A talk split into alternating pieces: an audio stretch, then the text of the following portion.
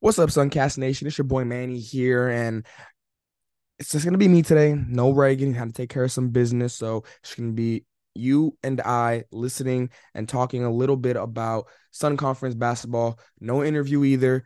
The next 30 to 45 minutes, it's just gonna be me. And this may be, and I feel like me and Reagan are saying this every week and every day almost. This may be one of the most craziest days, one of the more craziest recaps I'm gonna have. You know, um, I wish Reagan was here to really talk about. It. I know he really wants to talk about his Warriors, and I hope I do him justice. I hope I hope you you approve of, of my recap for the Warriors when we get there. But this weekend, I mean, no matter what you wanted, no matter what your cup of tea is, whether it's a game winner, whether it's double overtime games, whether it's thrilling games all the way to the wire, even if it's a blowout game, we just want to see a team dominate. We we saw all we saw it all. We saw it all, and I think we're gonna start in arguably the most entertaining for the men's side for sure. The women's side obviously was a little bit of the different end of it. But we're gonna start with St. Thomas and Ave Maria. Obviously, I was on the call for that. Just so you guys know, we're gonna go all the women's and then we'll go all through the men's. For this game, I, I was happy for the Bobcats because it was exactly the game they needed a bounce back game. You know, uh, the performance against the Fire on Wednesday, that wasn't Bobcat basketball. That wasn't the Bobcat basketball we've seen this year but those games happen. And, you know, looking back at the stats, looking back at the game itself, it really was more the fact that Southeastern capitalized on the mistakes of the Bobcats, as opposed to felt like the Bobcats just couldn't find any type of groove. And they couldn't, but again, that's more credit to the fire. But the Bobcats turning around, big time game against Ave Maria because, you know, Ave at the time was part of that four way tie between themselves, the Bobcats, the Fire, and the Seahawks. Obviously, that has changed a little bit now as we'll get into in a minute here. But the Bobcats come out, you have an amazing first quarter, 21 to 8 in your favor. Then you turn it around and hold the Gyrenes to nine points in the second quarter.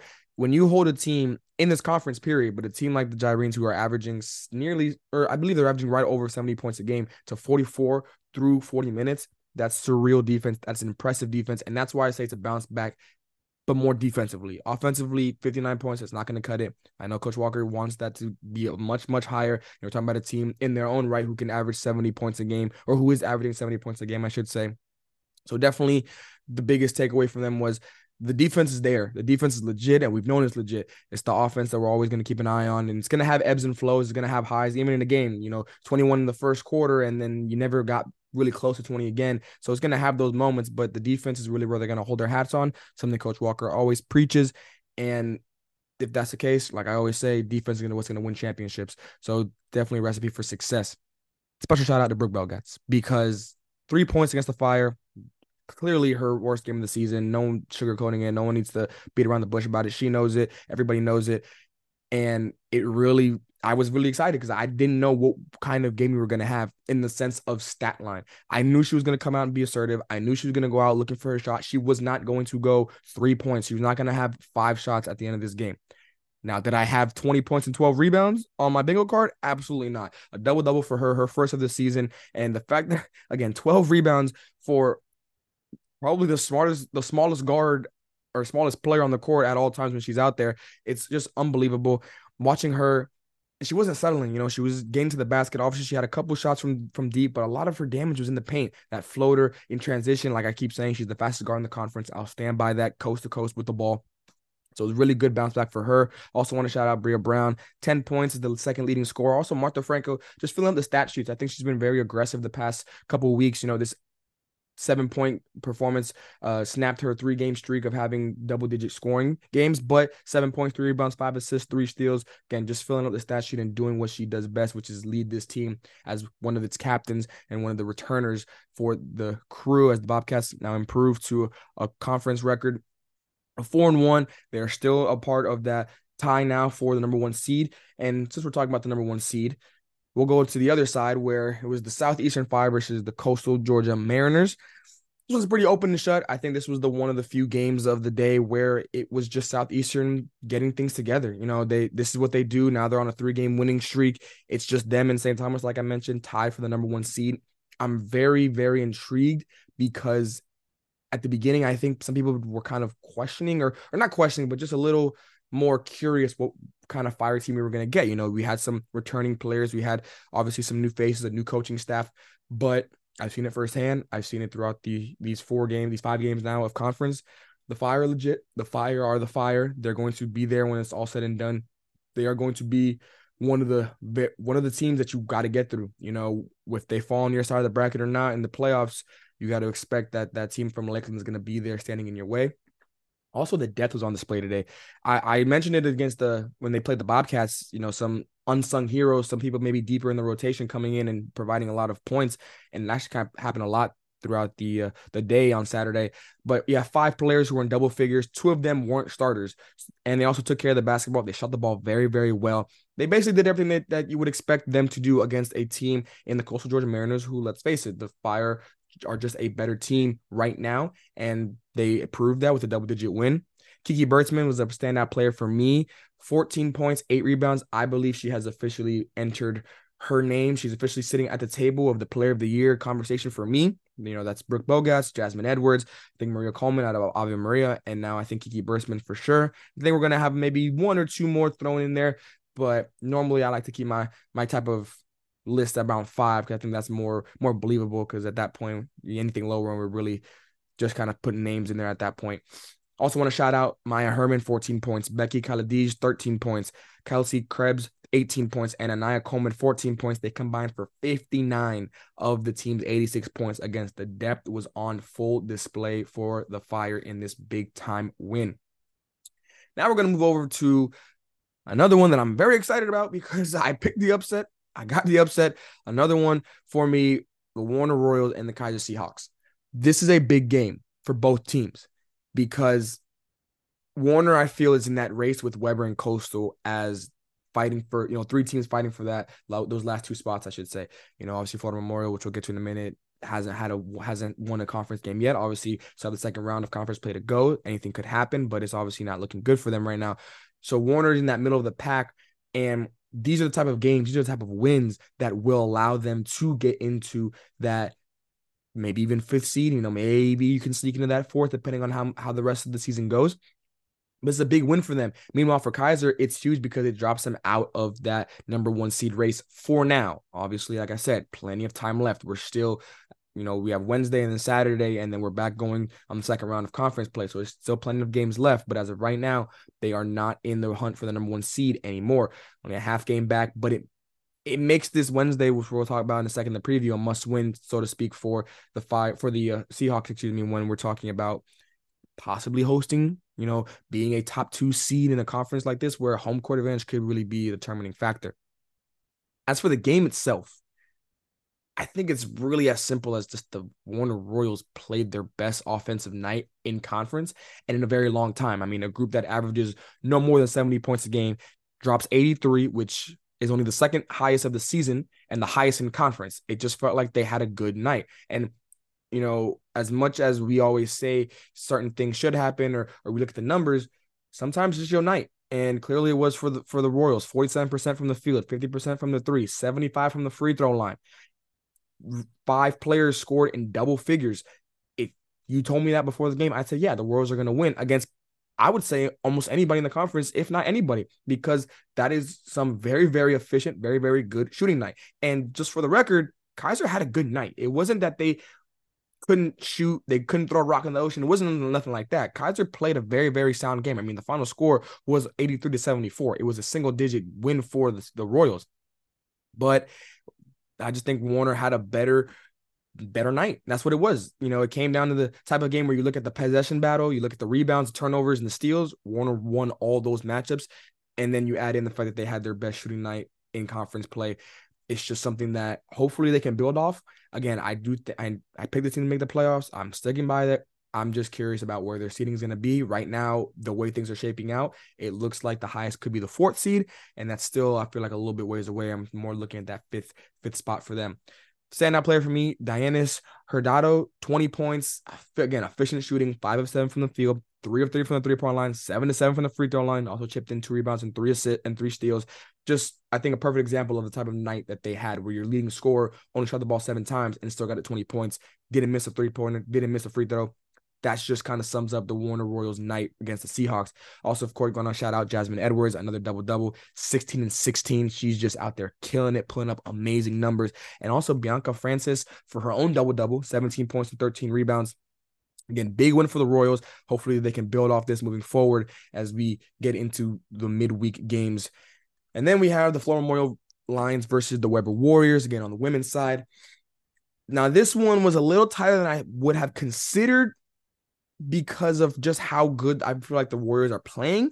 Um, as credit to the Lions, you know, they even though they're definitely in a hole, they're still fighting every night, every time they step out on that court, they're trying their their best to get that monkey off their back. You know, I know they just want to get that first conference win. Maybe they feel like that could catapult them into a heck of a streak. It's possible, obviously, but right now, it just doesn't feel like it's coming. It was an off shooting night, but I would say Florida Memorial was more due to the Webber defense. I think the Webber defense, I've said it from the beginning of the year, they have that part of them of their game, their team, of their game, of their style has never concerned me. I, I've been again around the conference for four years. I've taught a lot of people. I understand what type of style the Webber Warriors are going to play when we talk about the defensive side of things, especially around this time of year when conference is really in full swing. It's always been the offense for me. But with that said, it's very good when you can force 10 steals out of the 15 turnovers that the Lions had. It feeds your transition game. It allows players like Jada Burgess, like Samantha Pacheco to really impact the game in the open court. Because again, I believe they are the best offensive backcourt in the conference, and they continue to show that night in and night out. I also like the fact they didn't settle for threes. You know, it, it, it really could have been a night where maybe the Warriors got a little trigger happy, but they stuck with it. And now the same team that we were talking about, you know, at the bottom of the conference is now one game above 500 and they're trekking up. You know, I don't, I'm not going to say that they're going to, you know, I don't know if about the number one or two seed, but that third seed is in play. And the way things are shaping out, again, any night, anything can happen. It's getting scary if you're if you're not really paying attention to those ladies in green stand out, stand out player for me, Jada Burgess. Nothing new here. 21 points, 9 of 11 shooting. Didn't even attempt a three pointer. Had three, went three for three from the free throw line. 15 rebounds, a double double for her as well. A lot of double doubles this past Saturday. She is also the Southern Conference Player of the Week, the reigning Player of the Week. Also chipped in two assists, two steals. So just a solid game for Jada. Again, she's been the really the spark that they needed from the offensive side of things, and, and I knew she would be when she came back and really got her feet wet and really got her game legs under her. That's gonna do the recap for for the women's side.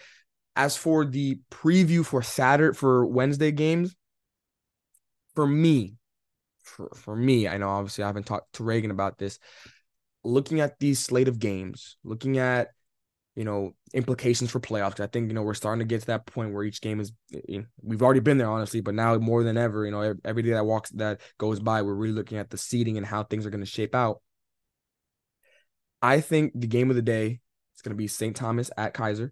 I think that's going to be a big one because, like I mentioned before, with the Seahawks dropping that game against the Royals, they really need this win to have the Bobcats fall in the losing column as well.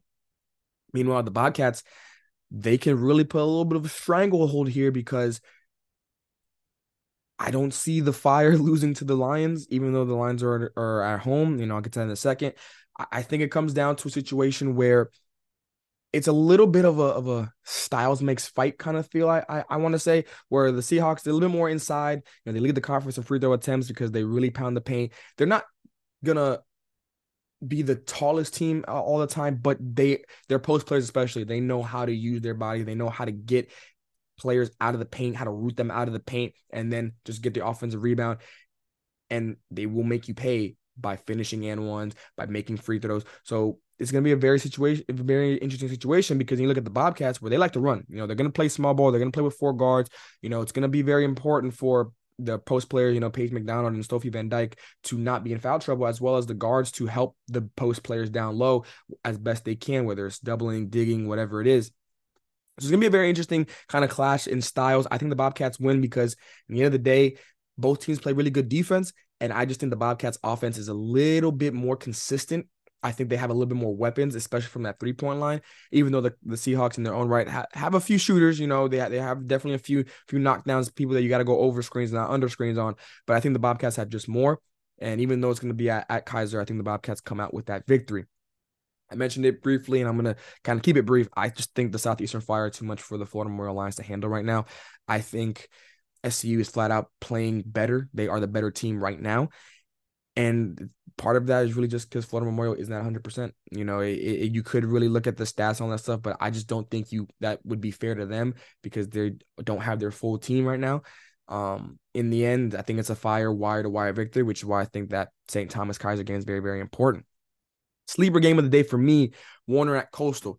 And this is and the reason I mentioned that the Keiser Warner game is big for Warner is because again, you're gonna have matchups like this where the three teams that I mentioned fighting for those last two spots, the Warriors, the Mariners, and the Royals, they're going to obviously play each other. And you never know that those could go 50 50. This game to me is a 50 50 toss up, to be honest with you. But if those teams are able to get upset victories or, or are able to win games against teams like St. Thomas, like Southeastern, like Keiser that just happened, like Ave, those those are the games that you like. Well, we weren't counting for that. So those are the games that I think will really end up being the the tiebreaker, so to speak in this game, I have the Warner Royals. I feel like this is gonna be a playoff atmosphere type of game. You know, I think both teams understand that. I think more more the coastal Georgia Mariners kind of understand that they need this win, but even still, I think that the Warner Royals they just have too much.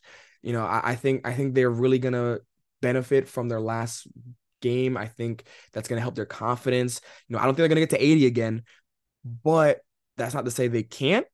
And I'm more so looking at a high 70s game. And I just don't think the Coastal Georgia Mariners have the offense to get into those mid 70s, high, maybe 80 type of feel. But the Warner Royals, they definitely do. They have the guard play to do it. They have obviously Jasmine Edward, who's going to be a big, big factor in this game, especially inside the paint. But I have the Warner Royals winning in a I think it's going to be a very, very entertaining game. Could even go into overtime the way the way these teams are kind of being scrappy and and really want to try and get every win they can. Final game for me is the upset of the day on the women's side. I do believe the Webber, the Webber Warriors go into Ave Maria and they pick up a big win. I think Webber's offense has a bounce back game. You know, like I mentioned, they didn't really have a, the best game, but I think that they had an okay game. And I think now they really kind of build off that and they understand like, look, we at the beginning of the year were not picked to make it in the playoffs.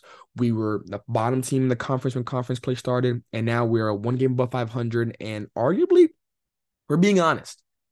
I understand, you know, they're not at the top. I understand, but I would say they are playing the best basketball right now, just because the trajectory has been a lot more upward than a lot of these other teams. You know, some teams have been kind of up and down, not not drops, not hills and valleys, but I just think that the difference in those drops is a lot less for the Warriors than there's a lot of these other teams. Not to say these other teams aren't playing very well. They are. But I think the Webber Warriors, again, talking about a team who we were kind of worried about, but they have turned it around. They have now put themselves firmly in that playoff spot. I think they will be the of those three teams I mentioned, they'll be the ones that I have the most confidence in, just because of the backcourt I mentioned, but also the coaching staff, the players. I think they just have a better feel. I think they can catch Ave a little off guard as well.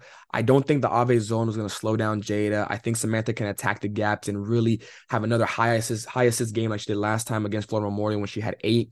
And in the end, I just like the playing of Webber. Like that's really what it comes down to. And Ave is at home, and Ave is not going to let it be easy. But I think upset is coming for the Webber Warriors. Now to the men's side. And, you know, the men's side of this is it, the women's side is fun. It's awesome. I think the men's side might be even more fun just because I honestly don't know. I know Reagan doesn't know either, and nobody knows. Nobody knows what to expect on a Wednesday night or a Saturday afternoon. Nobody knows. And the best way to put that is we're going to go to where we started with the women's in Ave and St. Thomas. I mentioned before in the preview, I don't remember my exact words, but I mentioned that I was more concerned about how the Bobcats played. Obviously, the win's the most important thing, but I'm more concerned about the way that they played. And the way they played, to me, they may have played their best basketball in conference. I I know they didn't win, and some people might might not understand that one, but to me, after seeing this team, you know, obviously I follow them every day. I've been to practices, I've talked to players, coach. I think they played their best basketball because You're going up against the Ave team who just lost their first conference game, had an off night shooting, 66, 66 points. is not going to happen to them. Lost at home. You know, they they maybe they felt like they should have been top 25 when the polls came out Wednesday. They were receiving votes against a team that moved up in the rankings in the lines. So that it was all built in for the Gyrenes to come into Miami Gardens and have a huge, huge game. They didn't. It was a nail biter. It was a game back and forth all the way through. Even when the Gyrenes got to within, got it up to 11, which was the highest lead of the game, the Bobcats hit a big time three, whether from Milton Matthews or Jordan Hernandez, or made a big time play. So I like that the I like how the Bobcats played. In the end, though, the Gyrenes were just too much, and by the Gyrenes, I mean Miles Montecourt. That boy was on one. You know, if you watch that game, you understand. I I was on the call and I was I was at loss for words. Like he came off that bench, played 27 minutes, went 10 of 18 from the field. Eight of those 10 were threes. 11 of the attempts were threes. He understood that it was his night. And I'll be honest with you, some of those shots were too open. And I know Coach Patton and the staff were not happy with some of the looks he was getting because it just they were they looked like mental lapses. They really did. In the end, though, a 29 point performance from Miles. I think that's actually again, that's why I say the Bobcats I feel like played very well because he was the only player who got above 15. The next highest score was Jalen White, which ended up hit, who who ended up hitting the game winner, uh, the eventual game winner at the end there. With that being said, I do think that the Bobcats they they didn't close it out.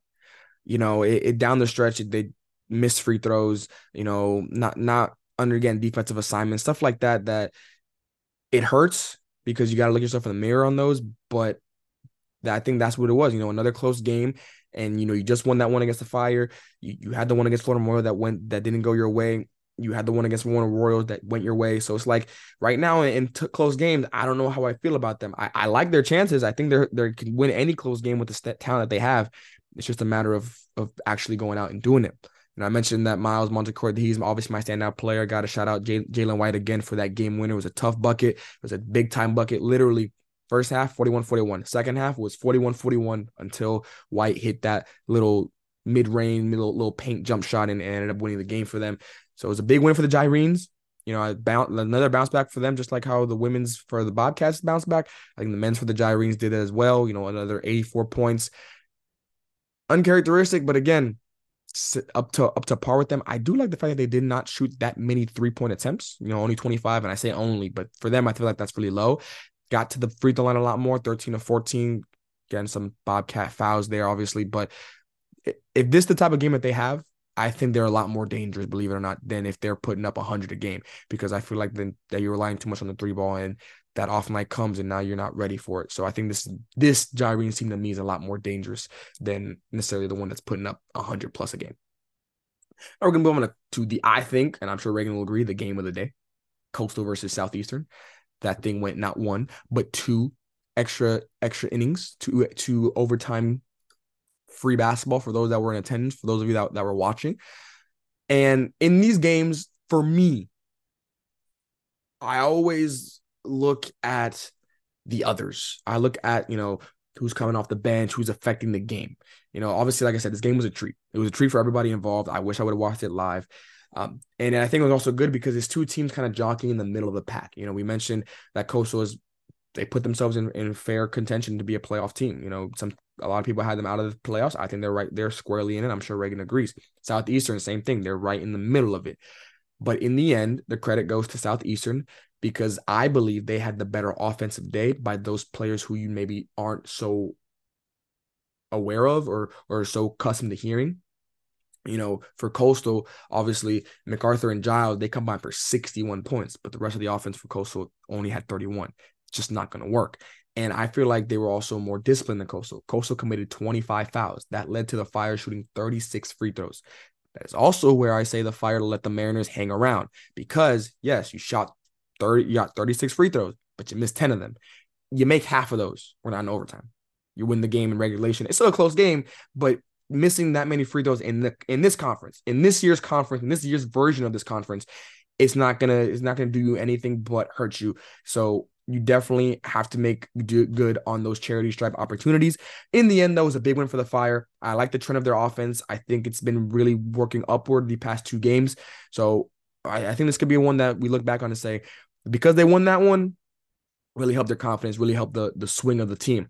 For me, the standout player, Reggie Mesidor, 18 points, 7 of 12 from the field, 4 of 6 from the three-point line, 7 rebounds as well, 4 assists, 2 steals, just doing what Reggie does, filling up the stat sheets, being a, a, the leader of this team. Also want to shout out Makai Vessel, 19 points, 6 rebounds, 3 blocks. Very, very good game for him, as well as, and again, some of the names you may not mention that much or maybe not don't know that much. Anthony Duncan, 13 points, and Derek Murphy, 12 points. Again, unexpected factors offensively. That I feel like comes that that is what I feel like will win these types of games. You know, double overtime games.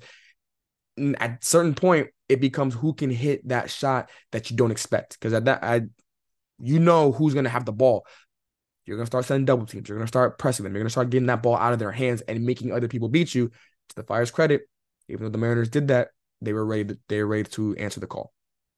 Now we're going to move on to Warner Keiser on the men's side. I just really saw two things. A semi bounce back game from Keiser and a game with a style that favored them more than Warner. You know, we we know how Warner they, they have fast players, you know, like Blaze and, and others, but they would rather play at their own tempo, meaning that they want to run when when they want to run. They don't want to get sped up by the other team. They don't want to do none, none, none of that stuff. And that's obviously a good recipe to set to have.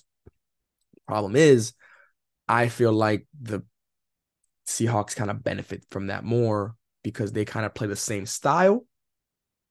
And I think we just with better players. I think they have a better team. And that's what happened, in my opinion you know, and I say semi bounce back because yes, while they won the game, I didn't necessarily like the three point uh, numbers. You know, I, I think if you're going to want someone like Vincent to affect the game inside, if you're going to want players like Sermons and, and King and others to be able to work less or work or not work as hard on the offensive side to create gaps for for themselves and for uh, open shooters to really dice up the defense, whether it's with their passing or their scoring you got to open up the floor. And the way to do that nowadays, obviously, you got to shoot the three ball. You got to shoot at a really good rate. If you, we've seen plenty of teams this year lose games because they've either fallen in love with the three ball or they haven't had a good night from the three, something along those lines. And it, it, I feel like it could have happened here. I think that you credit the Seahawks for still pulling it out. But at the same time, you look at Warner. I feel like they also have an off shooting night. You know, we know they can shoot better. And 10 points. That was the final score. 10 points was the difference. In the end, that can disappear so fast with with the with the way that people shoot the three ball now. So yes, Seahawks won, and it's a big one. It's a big win for them for sure after after dropping that one to Coastal. But I, I don't think it necessarily means too much because I feel like there was other factors that involved in it. But in the end, a win is a win. A win is a win. And right now, if you can get any win, you will take it. For me, the standout player, Calvin Sermons, 22 points, 5 of 12 from the field, 12 of 18 from the free throw line. That's what I'm talking about. You know, you love to see a, a, small guard really get into the paint and getting foul calls. You know, get, getting rewarded for his for his effort. Also chipped in eight rebounds, three assists, a block, a steal. Just stat sheet longer than the Chick Fil A line. Shout out to Vincent, another double double, same old, same old. Almost had a 20 and 20 game, only 20 points, one rebound shot of that. Also had two blocks and a steal for him. Again, Keiser, I feel like they have a big time matchup uh, Wednesday, and we'll get to that in a second. Now, I will be honest, um, because I was expecting uh Reagan to be here and talk about his game, this game against the Warriors and the Lions. I actually texted him because the St. Thomas game kind of finished, uh, started late, I should say, and so popped across my phone what happened. I sent him a text and he was he was ecstatic. I will say that. So I literally have here on my notes all Reagan. I was just gonna let him go, let him cook. Obviously, he's not here, so I will try my best. Reagan, I hope I do you justice. I believe his first words would have been, We're back. Now, with that being said, what my first words are to be, what a win. What a win for them. This they were back to their backs were against the wall. You know, I'm gonna call it how I see it. Their backs were against the wall. They needed this win super bad. You know, Reagan, I think he mentioned that he knows where the panic button is, or he's looking at it. One of those things. For me, my the panic button was it, it wasn't pressed, but it, it was my finger was on it. You know, I mean, it, it was a very it just wasn't the start you wanted. And obviously, you look back at some of these games and you could say, well, if this would happen here, this would happen. There's always teams like that. And I've just is unfortunate that the Warriors are that team this year that feels like they're on the wrong end of a lot more of these losses than wins. But with your backs against the wall at home and a lot of people thinking this could be your kind of writing your eulogy at this point. You know, you fall to to one and four in this conference, that could be your season. And we're not even halfway through, but that could be your season because now you're putting a lot of pressure on the team. You're you're pretty much in playoff mode for the rest of the year. You can't drop anything. You can't have an off line, nothing.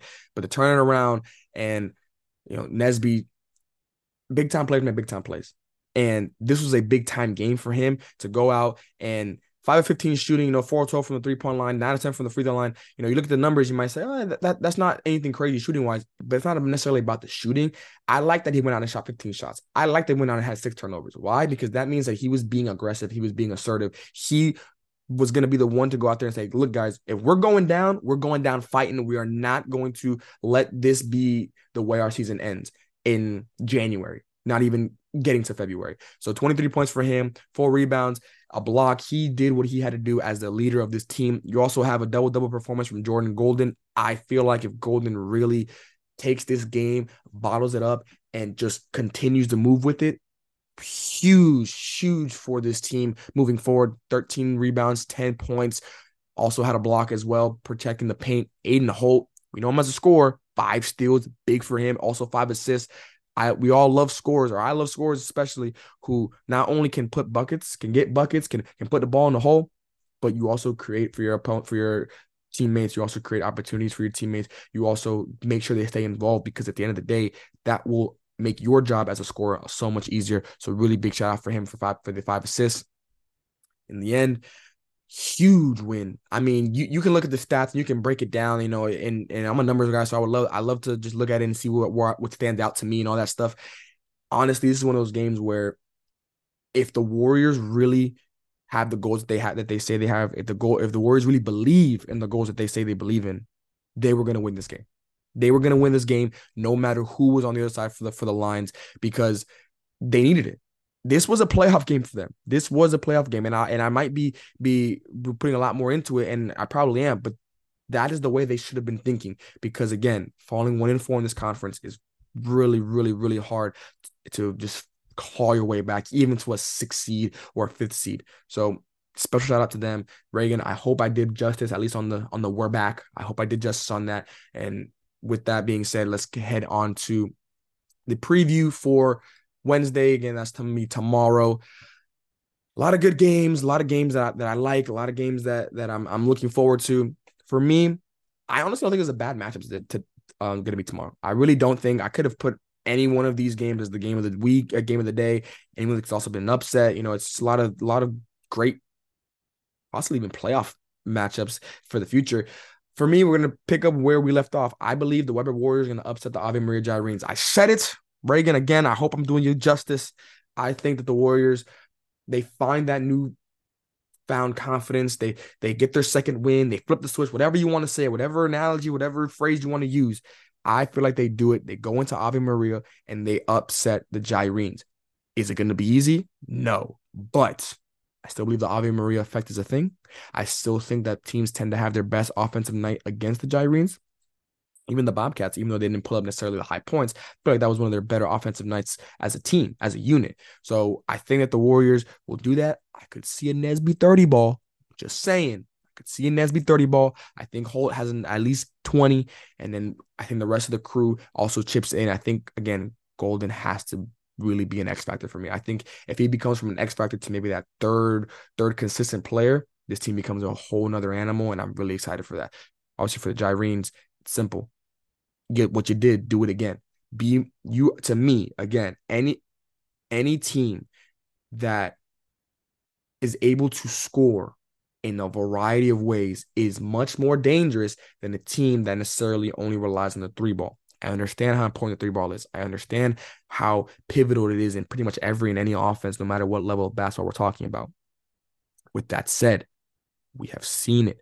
It is going to go cold at one point at some point you start seeing the ball rim out and you start wondering yourself how how But if you have all their other ways, if you're attacking the paint, if you're getting to the free throw line, if you're getting those threes that are in the flow of the offense, that is when I think they become their most dangerous.